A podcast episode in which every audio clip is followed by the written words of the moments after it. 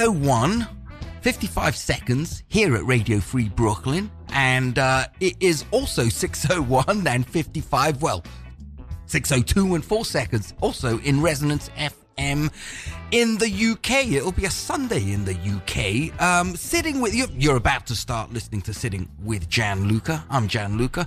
I will be sitting with you till 7 p.m.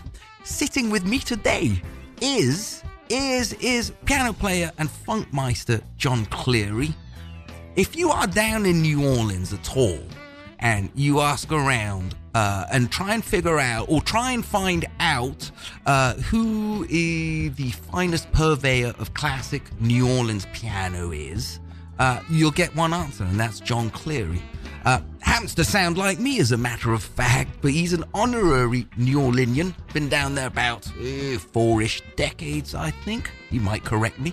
Um, we're both going to co-host today, actually, because it also happens to be Johnny Guitar Watson's birthday. And if you listen to me oh, a couple of years ago, the last time his birthday landed on the same day as sitting with Gianluca, you might know who I'm talking about. Um, but Johnny Guitar Watson, anyway, is a fantastic uh, R&B, blues, jazz. He was a musical chameleon, did pretty much everything. Um, died too soon, and he would have today, this Wednesday, he would have 80. Uh, I'm bad at my maths. 86 candles on his birthday cake. I thought it was 85, but I believe it's 86. And um, so uh, Jon Cleary and myself are going to uh, give him a salute. There's a lot of him to cover, so we're just going to sort of almost scrape the surface or get close enough to the surface to scrape. So in the meantime, um, I'm just going to start off by playing uh, something by um, uh, Johnny Guitar Watson and something by my guest Jon Cleary, uh, back to back. So I'm going to start. I'll start on the easy one because he had a hit with this. He's quite well known for it. Um, this is one of his later tracks, and uh, a real mother for ya.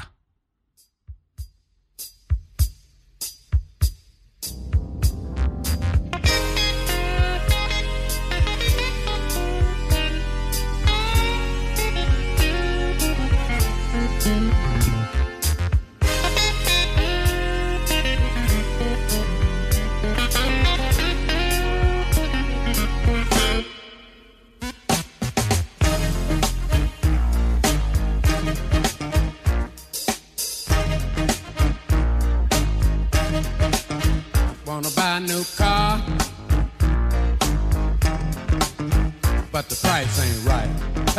ain't that cold? Be a damn cheaper, yes it would. Started riding a bike. Listen, they're making milk out of powder. Yeah, they are. Got the babies crying. Poor baby, they know what that stuff is. Rent's gone up higher. Yes, it is. Got the parents lying.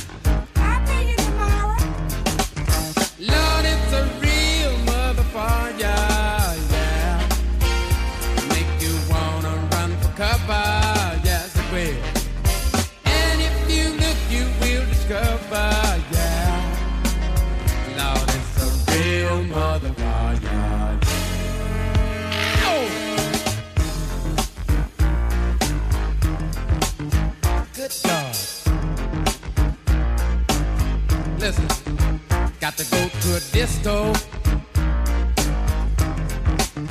Throw your troubles away. Dance to the music that the DJ plays. Well, all right. And then the lights come on. Yeah like you knew they would. Is that cold? Face the music. That don't sound too good.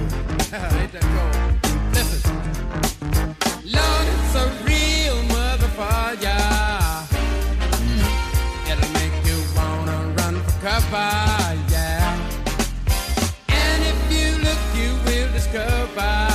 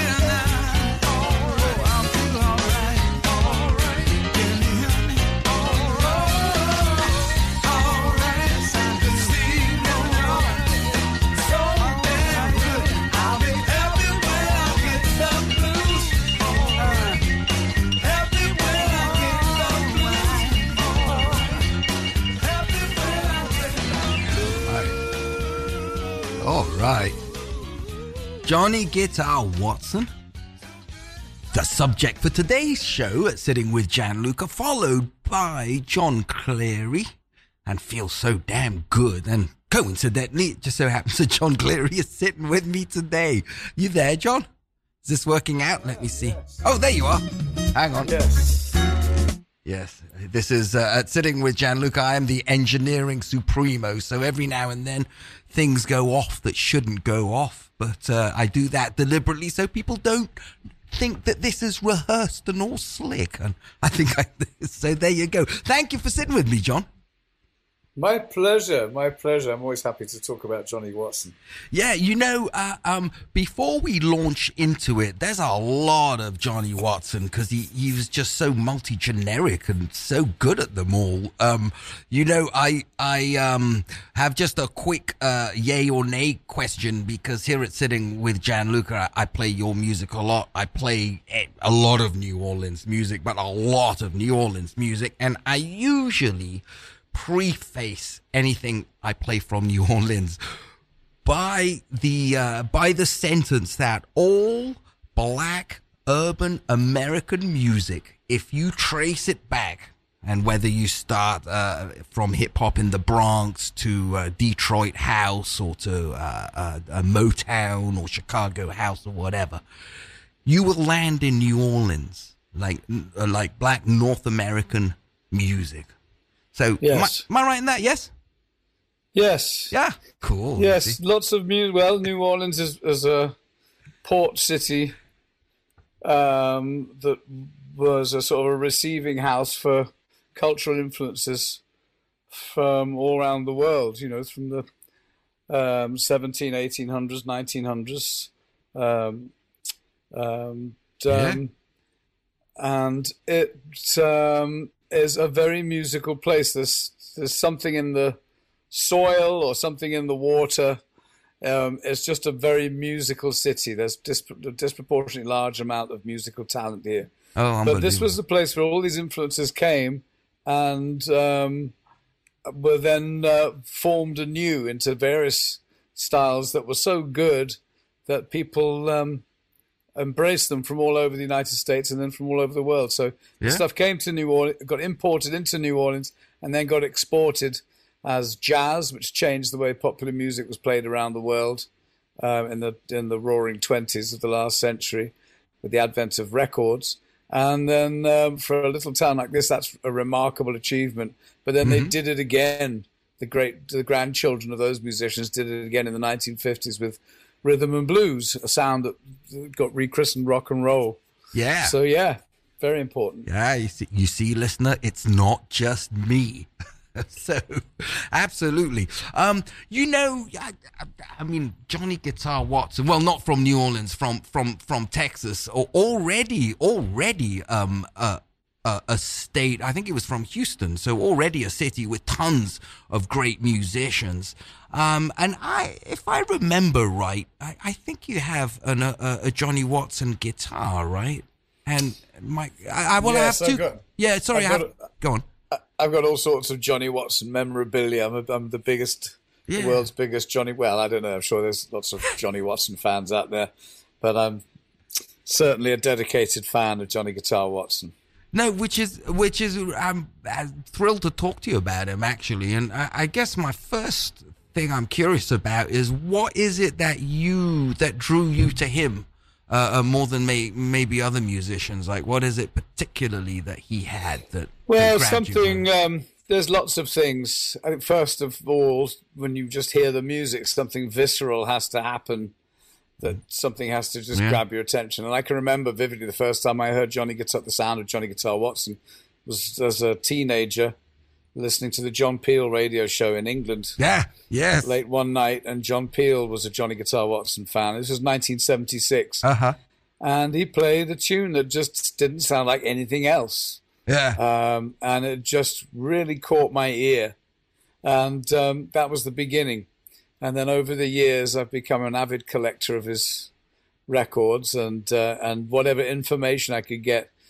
Um, and, you know, where do you start with Johnny Guitar Watson? well, yes, For people who don't know, I mean, all right. So just a brief. Shall I just give a brief description for yeah, yeah, yeah, absolutely, sure. from my point of view, as a musician and a band leader, uh, this is my take on Johnny Guitar Watson. I think he was one of the most important artists of the 20th century and um, criminally neglected and not very well known.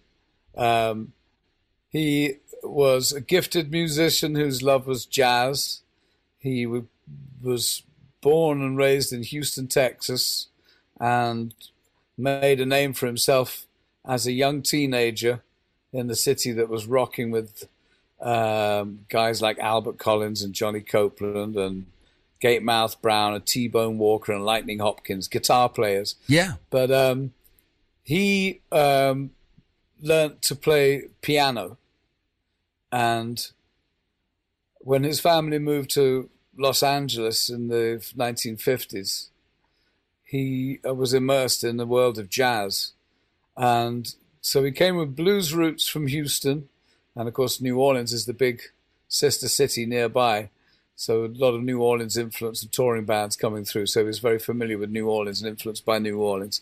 But in in Los Angeles, he um, started to to get notoriety. And I have old '78 records of young John Watson and his orchestra. And just an overview: Johnny Watson spanned um, a half a century of musical output, and uh, would and and kept reinventing himself and stayed current. So much so that uh, Bow Wow, his last record, was um, being digested by. I saw a young when it came out in the nineties. I saw a young black kid in, in my neighborhood dancing in the street with carrying a, a, a, a CD player. Um, and it was, it was the hip hop, the young hip hoppers were digging the hell out of Johnny Guitar Watson in the 1990s and the early 20s, uh, the early um, 2000s. So he spanned that whole generation and, and has an amazing recorded output which continued to evolve. Right, Um, right, fifties, uh, early fifties to mid nineties, right, which covers a Yes. humongous amount of territory and very active all those years. It's not that he disappeared for for a decade or so. He pretty Well, he much disappeared now and then, and then would reappear with a new plan. Mm. He was interesting, you know. He was actually pretty business savvy, and that's not to say that he didn't make some bad business decisions, Mm-hmm. but he was aware of what was popular, and he always wanted to sell a lot of records. He wanted to really do good business. He was capable of playing anything, multi instrumentalist, and he really got into his stride um, in the seventies when, a, as a bold decision, he went into the studio with a drummer called Emry Thomas, and the pair of them started uh, recording and were, were a partnership that lasted for about four or five albums. Emry Thomas played the drums. Johnny Watson did pretty much everything else. He played all the instruments. He wrote all the songs, did the arrangements, produced the records, even chose what the record covers were going to be like. Um, and one time when he was interviewed on Soul Train by Don Cornelius, he was asked, you know, what are you doing, Johnny? Man, you're playing all the instruments on, on your records. Are you trying to put other musicians out of a job? and his response was really interesting to me. He said, no, I just, isn't that. I just think it's really important that all the instruments, the sound and the playing on all the instruments has the same attitude. oh, And that's really kind of sums up what it is for me. His, his, you hear a, one individual's unique personality, and it's all round music. He was a great keyboard player, great guitar player, great arranger, great producer, great songwriter, really good singer, great performer, very extrovert, interesting character, very witty, and I think a very intelligent man. Um, ah. and his records are an absolute joy. And he's cha- he kept his style kept changing, but all the way through it, through 50 years of putting out records, was this gritty, basic Texas blues guitar sound, which would be there even on a tune that had the most sophisticated chord arrangements and chord progressions. The trademark uh, pentatonic, raw, rough Texas blues guitar was always right there in the front. Yeah, and I think uh, he played with Albert Collins uh, when he was a teenager, right? Who's sort of one of the pioneers that. of that. I think, uh, well, uh, I believe so. Albert Collins and possibly Johnny Copeland, but I'm not entirely too sure.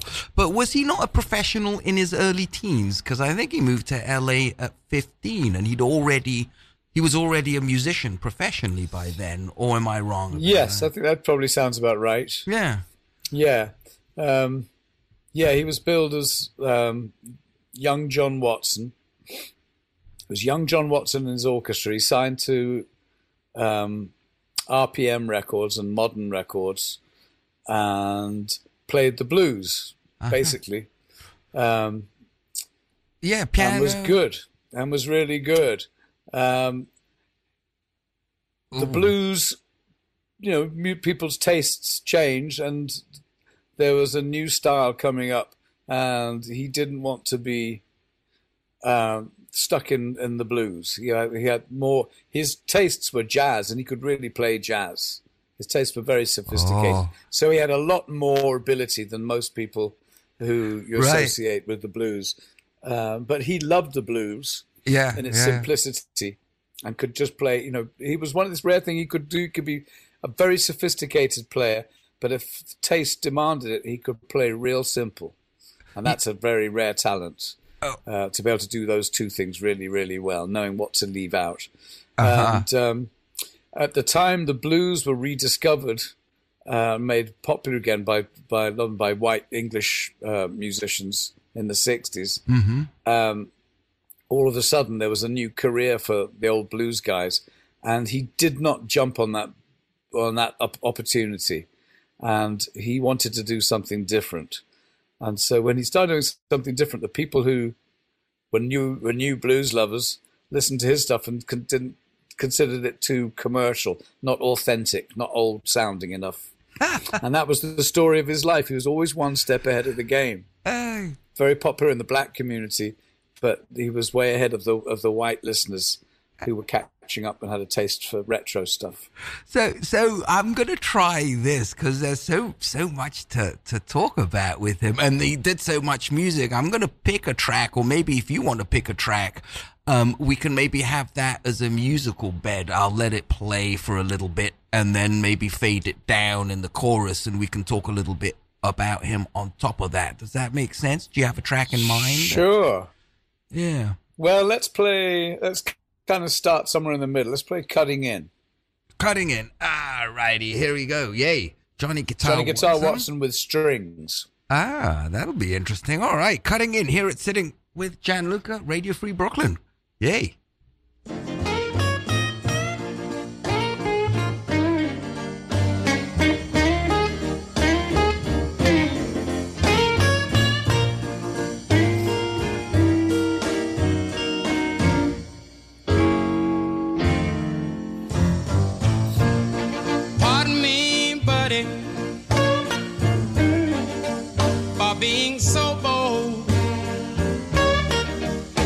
This is my girl you're dancing with. Excuse me, partner, for being so cold. But you see, we had a little argument. Uh, She said it was over.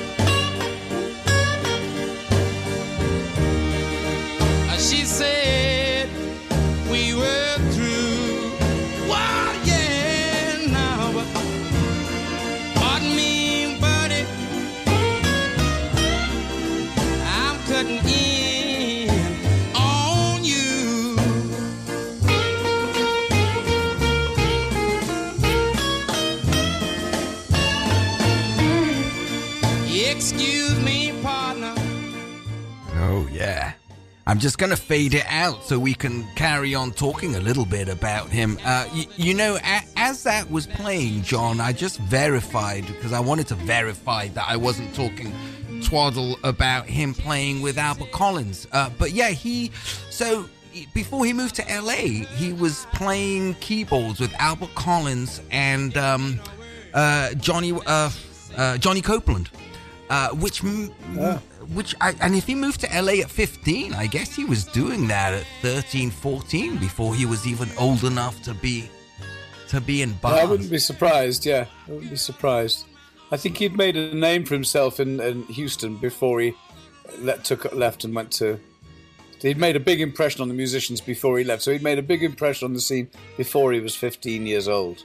So, so did he come? Do you know if he came from a musical family or something, or was he just? I uh, don't. His granddad played guitar. His father played piano. I don't know anything about either of them. I wish I did. Yeah. Um, yeah, because so I mean, yeah, he had musical genes in the in the in the family. I think. All right, yeah, because I mean, uh, the, the the term musical prodigy sort of pops to mind when you hear of someone, a, a professional piano player at 13 or 14, backing. I mean, Albert Collins and Johnny Copeland, uh, I'm sure, have quite high standards with musicians they pick, and uh, and and plus the two really fine purveyors of that classic, uh, filthy Texas gritty sound, right? The two of them, which Yes. go, go, Yeah, so they were influenced by the, a slightly older generation, which was Gatemouth and T Bone Walker, mm-hmm. uh, both of whom were accomplished musicians and went further than than um, the, the limitations of blues.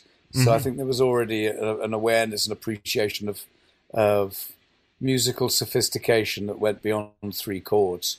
Oh, definitely, yeah, yeah. Well, you wouldn't have wanted to call uh, Gatemouth Brown a blues musician to his face. He certainly wouldn't have wouldn't have liked that too much. Yes, I don't think they were ashamed of it. I think they they they, they loved the blues, but they weren't limited Yeah. uh, in the same way as a lot of other blues musicians are that, that you can think of. They were, they, especially some cat, someone like T Bone Walker. They basically played blues change, blue, blues solos over over jazz changes, mm-hmm. and you had to be aware of the jazz changes in order to to to to play on top of them. So that required an immediate, you know, a, a, an adventurous musical ear that went beyond. I uh, went a lot further than a lot of the contemporaries. Well, was um, I mean, most. I mean, most of his later stuff. I think, if I remember, I mean, I, I think is a lot of guitar based. Uh, the stuff that he's mostly known for. But it was, it was he a good? Was Johnny Guitar Watson? Plus the, the word guitar is in his name. But was Johnny Guitar Watson a good piano player? You're a piano player. I mean, what's his? It, he was a really good oh, piano oh, yeah? player. Okay. Yeah, a very good piano player. I think piano. I suspect that piano was uh, the instrument that he did most of his work on when oh. he was oh. writing, and yeah, and he. Um, the story goes that he switched to the guitar quite early on because he felt that he couldn't uh, physically command the stage if he was statically placed behind a piano at the end oh, of right. the stage. He wanted a long guitar cable, and so he could go and walk out into the audience and clown around and move on the stage. He wanted to everyone's attention. Oh. And when you're playing piano, you're seated and you're, yeah. you're usually sat behind a great big lump of wood. Um, you know. So, uh, but, but but piano was the, if you listen to his music, you could tell that was his drawing board was the piano. Interesting. I, I, I, have to just do a quick sideline here, and this is not. I, am not trying to brag that I met Les Paul or anything, but that whole thing about commanding the stage, right? Les Paul, who invented the electric guitar and is legendary and all of this. I asked him why, what was it that drew him to the piano, and he said, "Well." Uh, sorry, what drew him to the guitar? And he said, well, the he said exactly what you said. He said, you know, the the piano, I would have had my uh, the my either my back to the audience or they just would have seen my right shoulder, and the trumpet I liked, but the, but uh, it was covering my mouth and the audience would never have saw me. So I picked the guitar so that the audience could see me, like yeah. it was purely to yeah. perform. I thought that was just an interesting answer. Um, but can you? Well, the other disincentive for guys back then was you couldn't you couldn't get the make the piano loud enough. Oh you right. Know, when they if you put out if you play most of the bands back in those days played without PA systems, oh, and right, you yeah. really everyone played to the acoustic level of their particular instrument, and if there was an amp, it would usually be a microphone for the singer. Oh right. Um, yeah, yeah, yeah. And then when guitar amps came along, man, you could wail on a guitar, and the guitar was the loudest thing on the stage. And then, of course, the, the they invented the electric bass guitar. So now the bass guitar had an amp, and it was kind of like an arms race of of uh, musical yeah. loudness on the stage. Um, oh. Drummers started the style of drums changed when they brought in an electric bass because now the drummer could actually really kick the kick drum and really hit the snare drum. Um, saxophone been the loudest instrument now, with the quietest instrument. And they needed microphones. Um, the poor old piano, you can't, you just can't stick a piano on a microphone and make it sound good at a loud volume. Not at all. So, yeah. um, oh, that was another thing. Of course, I hadn't the, even considered that. Yeah, yeah. recording studio, you could, but on on stage, right? very hard to uh, to be heard. So it's very hard to play quietly and, and, or have any dynamics on stage with an acoustic piano. Oh yeah, no, of course. So can you tell? Um, can you sort of tell that it's uh, Johnny Guitar Watson by by his piano. I mean, I can when he plays guitar, but I mean, can you uh, when he plays piano? Does he have his own? Well, his piano playing and his piano playing and his guitar playing were de- very derivative. Frank Zappa said his guitar tone was like an ice pick and hitting you in the forehead, which was a great, uh, yes. very accurate way of describing it. Right, it's because he played with his finger and his thumb and pulled, yeah. Really pulled the string, got a sharp tone. Like, like Albert, Col- like Albert Collins, actually. Like yeah, Albert, Albert Collins, Collins yeah. was uh, known as the Ice Ice Man, wasn't he? So yeah, yeah. Uh-huh. I don't know if that has anything to do with ice picks necessarily, but yeah. But they both played in the first position in E, and they would use a capo on the guitar, and they would just shift if their song was in C, they would just shift the capo up right. to C. Yeah, yeah, yeah. Play. And uh, I, used, I used to be I used to be in Earl King's band in New Orleans, and King, I think Guitar Slim, they all did the same thing basically. Yeah. A lot of them a lot of the guitar players were pretty primitive. Yeah. Um, that's something that's sort of frowned on by a lot of just jazz musicians. Um, and that would be their limitation. Johnny Watson, however, could get on the piano and play in a number of different keys. Ooh. And he was he loved Oscar Peterson. Um, uh, he was impressed uh, by Erroll Garner. You know, there were Yeah. some really, really good pianists, and really loved the jazz piano trio thing, and made two records, um, the Johnny Watson trio. And in fact, if you want to play one, there's Making Yeah. Whoopee. I think Oh is, uh, yes. is a good example of him playing a classic track and infusing it with his humor. It's funny, but you can hear him playing piano. Uh, yeah, and it's uh, it's off his. He did a whole Fats Domino. Um, No, it wasn't Fats Domino. oh, it no, no, no, Fats Waller, the other one. Fats Waller. Yeah, Sorry. It was called. It was Yes. called in the. That Good was the catch, original John. title, but actually, most of the songs on the record were nothing to do with Fats Waller. I think it's a kind of a weird title. I think they picked the title and then he changed the material. in yeah. the studio, but that, the title ended up staying there. But yeah, yeah. But, It's, um, I Making mean, Whoopee is a good example of, of you can really hear him stripped down with just upright bass and drums. Um, this that was recorded in the '60s. all right, here it comes. Hear something. And just remember one thing. It could happen to you. You know what I'm talking about? Listen to this. Another bride. Another groom. That was me. Another sunny. They call it a honeymoon. Another season.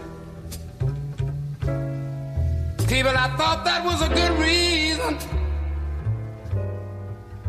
Yeah, to take care of little business. Ooh, yes, I did. A lot of shoes. A whole bunch of rice.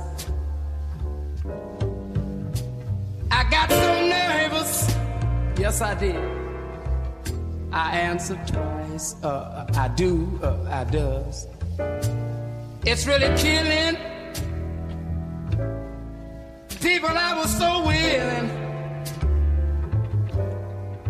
Yeah, to take care of business. Ooh, yes, I did. Now you know what I want you to do? Listen. Just picture, picture a little love nest.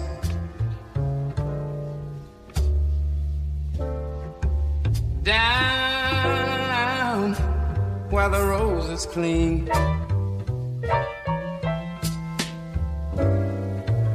Gone on and picture, picture that same sweet love nest.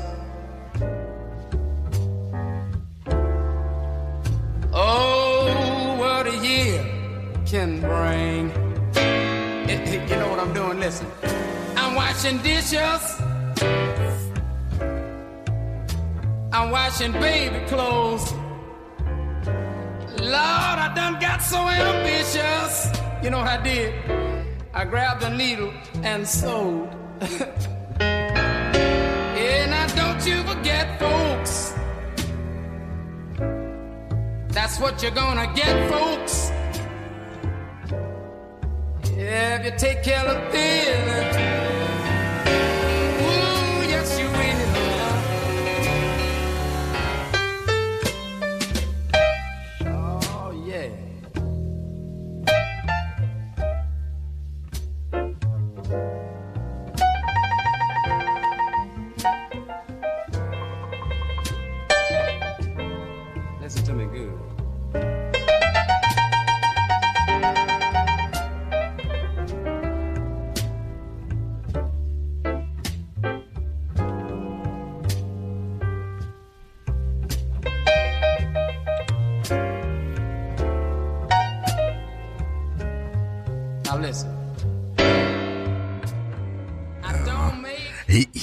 Makes me laugh so much. This is a, a- an extremely hu- He had a lot of humor, Johnny Guitar Watson, right? I mean, he was really funny. funny.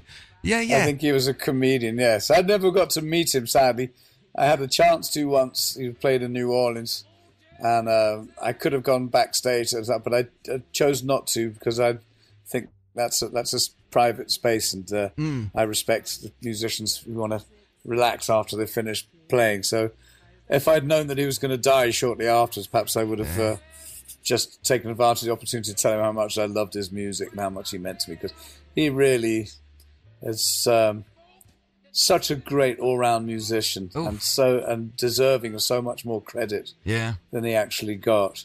Um, and the fact that he was able to to, to evolve and you can hear him growing um, record by record and decade by decade. Mm-hmm. That um, is an example of him playing in a jazz trio context. Yeah which yeah, he was yeah. really good at. Great playing. There's two albums in that form, that format. Yeah.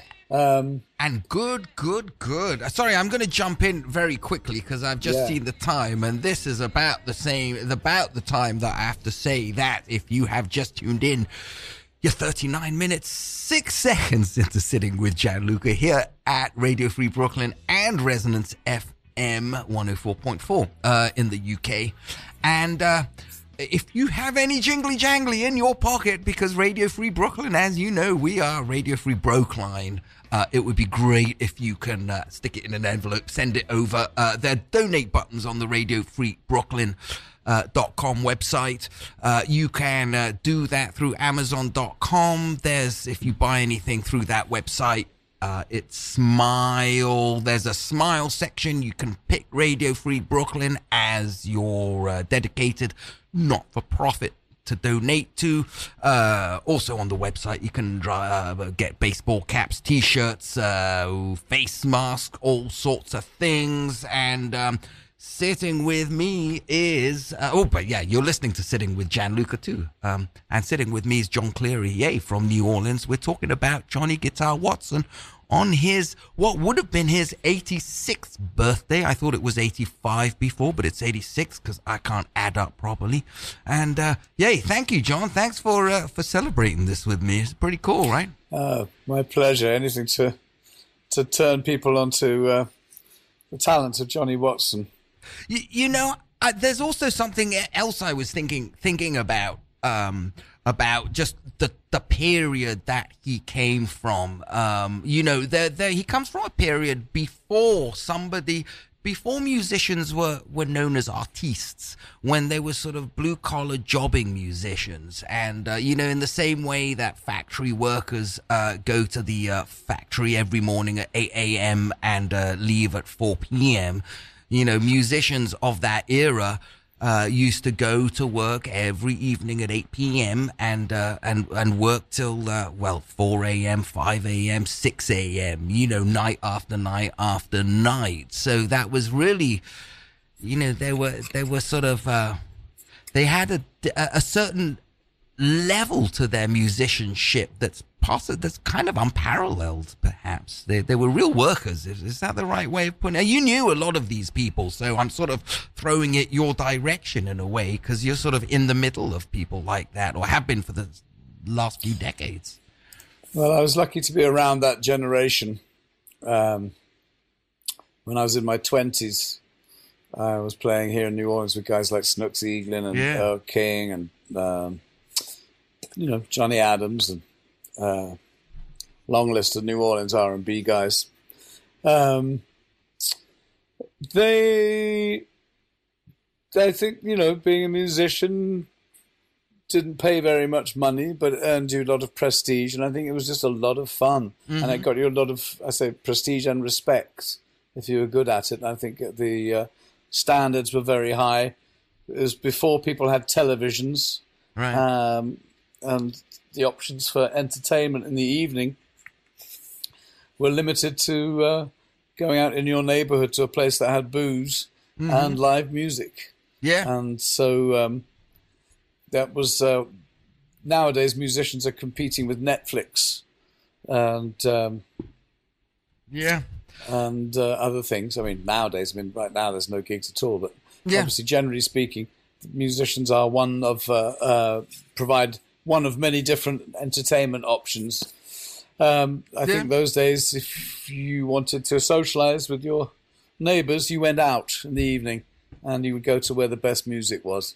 Yeah. And so uh, fiercely competitive, uh, but a lot of fun.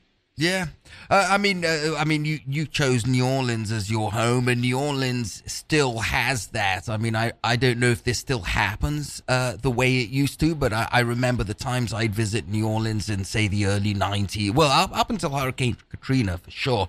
You know, if people had a house party, they they you most house parties you have a stereo on, but most house parties I went to, at least before Katrina, would have a band playing. There, there was no stereo anywhere in sight. No, So there's a premium the- placed on the importance of live music in New Orleans. Yeah. and music's always been the soundtrack to to social interaction down here. Uh, I think it always will be. But as I say, you know, times change and um, Yeah, people adapt. It's um, you know they were in early days, Johnny Watson's early days. There were records and there were individuals who had become big stars and made good money. But I think there was uh, not that much money to be made in New Orleans, certainly, or Houston, Texas, and so that was. Um, I'm sure the prospect of moving to Los Angeles for him was uh, was exciting, and that's where all the music business was. yeah. And there was expression down here: the road to success is the I-10 West. oh, Um, you know, if you wanted, if you were serious about music, you weren't going to make it in New Orleans. You yeah. weren't going to make it in Houston, Texas. If you wanted to make it big, you had to go to to Los Angeles, and he really did. Um, but he had various phases in his career where he was in the spotlight, and styles changed, and and he would disappear. And he really made it big um, when he got signed to an English label called DJM. hmm DJM had Elton John. And I was told, I don't know if it's true, but they really need, there was a point where their accountants were let, telling them, you actually need to lose a lot of money for tax reasons because they made a fortune with Elton John. That was the label all the big Elton John hits were on. And there was an English guy, it might, I think it was Mike Ledbetter, Uh-huh. might have been Mike, who was who was very knowledgeable uh, uh, about uh, Black American music, and somehow I think he was instrumental or was involved in getting them to sign Johnny Guitar Watson. And my suspicion is they signed him because they thought this was going to be uh, a way that they could actually lose money on paper because no one was going to buy a record, buy a blues record. And he went in and came out with this whole new sound Oh, it was unprecedented. And as I said earlier, he went in, um, and some uh, a set of circumstances suddenly meant at the last minute that instead of going in with a band, he basically went in with a drummer, Emry Thomas, right. and he played everything. And he they built these tracks from the ground up, and nothing had sounded like it. They had a really good engineer. The records sound fantastic. Uh huh. And so the label was an English label, funnily enough. And it got re- exported back to the United States and was huge. And I think the success uh, that grew, they, they made one record after another.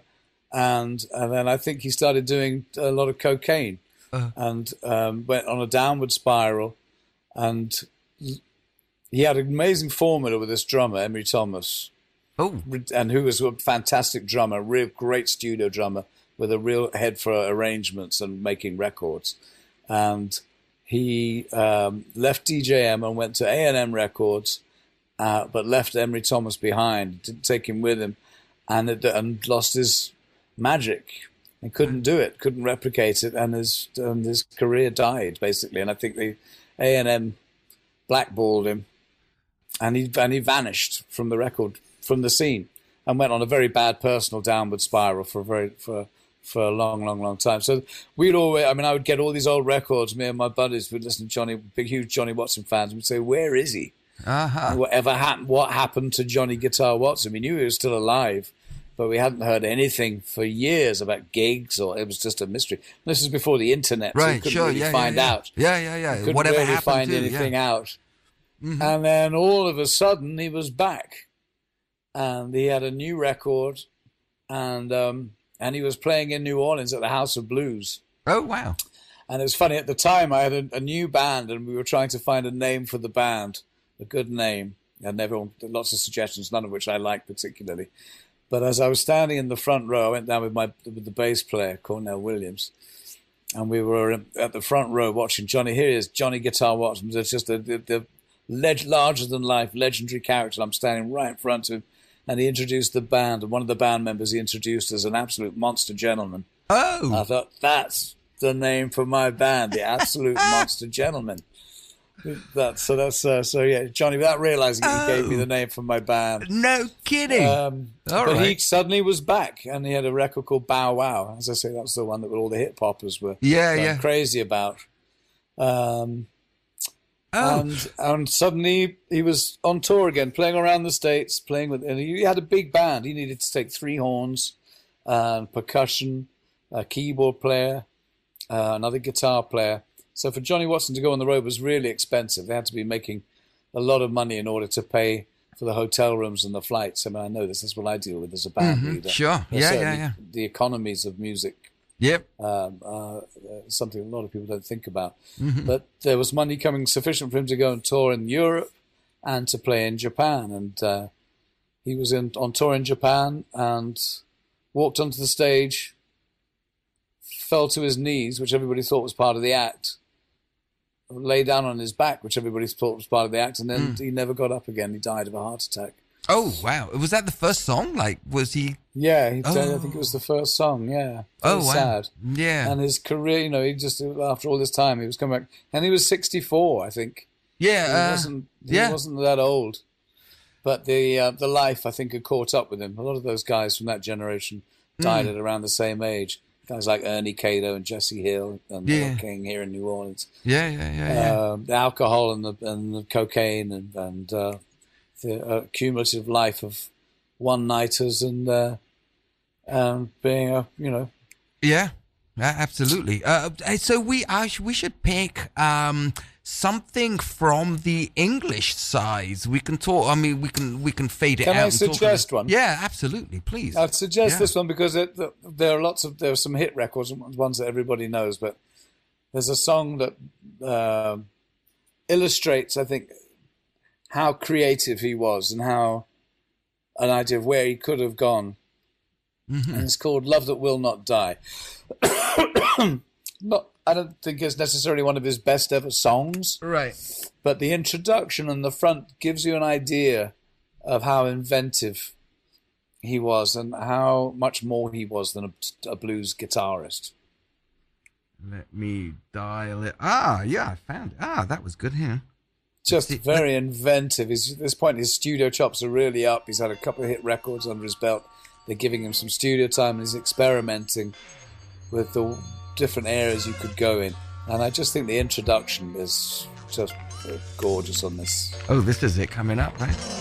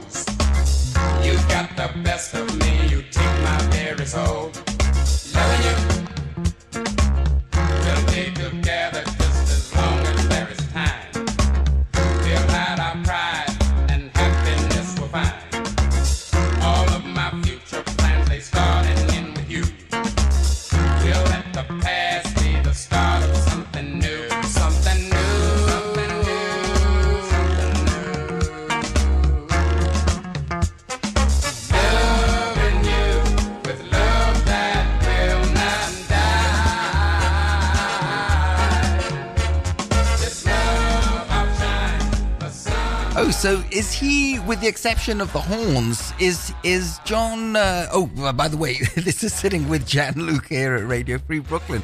Um, sitting with me is Jon Cleary. We're talking about Johnny Guitar Watson, um, and and John is is this Johnny uh, Guitar Watson playing everything? playing everything. Except the drums, presumably, and I think I hear horns in it. Except Yeah. the drums and the horns, but Yeah. he, did, he told the horn players what to play. Wow. I think at one point he, actually there's a one photograph of him playing a saxophone. I've never heard of. Mm-hmm. I don't think he ever played it on record, uh, but I think he knew the ranges of the, of the instrument. So he would tell the horn players, he would give them all their parts. So, Oh, so you're hearing the product of one brain. Yeah. Oh wow.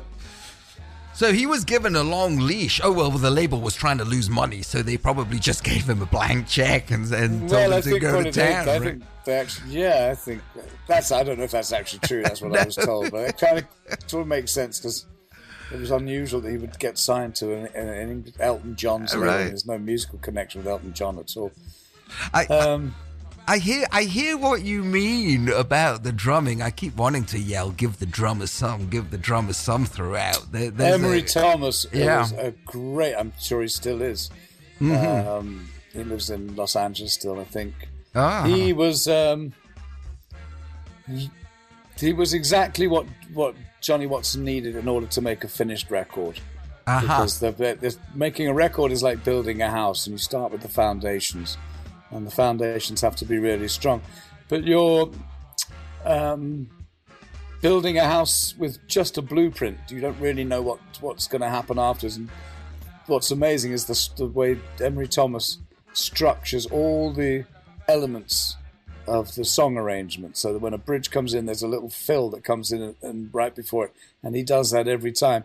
And they would start, I think, with just piano and drums, and they would record Johnny Watson play piano, he'd play the drums, and then they'd take the piano off, and then they'd build everything on top of the drum track. oh, Uh, But in order to do that, the drums had to be perfect. Right, right. And in just uh, an age now where we use computers sure. a lot and recording to Pro Tools and drum machines and sequencers, this is all before all that stuff. He's really playing. His, his drumming is phenomenal. His precision, Yeah, his yeah, yeah, yeah. His creativeness. He didn't get credit for uh, for his contribution to this beautiful music. Emry Thomas is a really important musician. Oh, it's think. fan. No, and and what's wonderful about it is that Emry Thomas isn't doing much. He's not doing. He's a he's an accompanist rather than a drummer. He's just sort of. Well, you when know- you're playing when you're laying drums down as a foundation, there's no other instruments except, as I say, with the, he would have recorded along with Johnny Watson on the piano. You have to um, imagine what's going to go on top. Uh, you have to have you have to imagine something that doesn't exist yet, and you have to allow space for all Yeah. that stuff because you cannot clutter up uh, the picture. There's only so much sound that can come out of a speaker on your stereo system, and the less is more cliche really appl- applies to music. yeah, And so he is playing sufficient for a, a really strong groove and resisting the temptation to show off, to add extra stuff. He plays it's incredibly efficient. It's like a very well uh, well crafted piece of machinery. yeah, It does it really serves a function yeah, yeah. and allows and makes everything else sound good. That's what good drummers do. They make everybody else sound. That's what good musicians do in general. yeah, yeah, But, yeah. but uh, drummers have to be very generous. Yeah, Hal Blaine, uh, the the mm, one of the most recorded session drummers in the world, used to say that you know there's drumming, but he never considered himself a drummer. He considered himself an accompanist because it was all about the other people. Um, we are fast running out of time. I'm going to sign out, and probably we should e- end if there's time uh, with with one of his later things that inspired the hip hoppers. But I'm going to sign off by saying, if you have just tuned in, you've just missed sitting with Gianluca um, here at Radio Free Brooklyn and Resonance FM 104.4. I'm catchable on Instagram at Sitting with GT. Um, sitting with me this Wednesday has been, whoa, Jon Cleary. Fantastic. Uh, thank you, John, so much for sitting with me. This has been fantastic. One My of, uh, pleasure. uh, My hopefully, pleasure. Yeah, hopefully to be continued. Uh, how do people get in touch with you and find out where you're playing, when you get back to playing, or what you're doing, or buy stuff, or uh, listen to you somehow? What's your? Uh, I'm in the usual places. You know, there's Facebook, and then I have a website uh, and a Patreon site, Mm-hmm. which I started a few months ago in lockdown, where uh, I play uh, music and provide music that you can't get anywhere else for fans who dig the New Orleans piano style. Yay. Um, so yeah, I'm around. What's a, and we'll be touring when gigs start up again. You know, I think at the, towards the end of the year we'll be playing here in New Orleans. We have uh, shows. We're doing a week at Ronnie Scott's in July, ah, COVID permitting. yeah. Um, oh, we'll yeah. be playing shows in Brazil. Uh, we'll be on back on you know voraciously tearing up the, all the gigs that there are to be had as soon as the Ah. as soon as we're able. Oh, what Bourbon Street in Sao Paulo? Uh, I'm assuming might be one of Yeah, them. or- Bourbon Street, Sao Paulo. Yeah. Yeah, all right, yeah. Um, okay, well, well, well, let's pick the last final track. Actually, well, what's a good one to uh, end up with? You think? Um, well, if you want to do one from the Yeah. last record, it's lots of there's lots of good stuff in there. My personal favorite is "Hook Me Up, Baby," Hook which is up. just a great pop song. It was that was being played in all the black stations when it came out. Yay! Here it comes. Here it's sitting with Gianluca. Hook me up,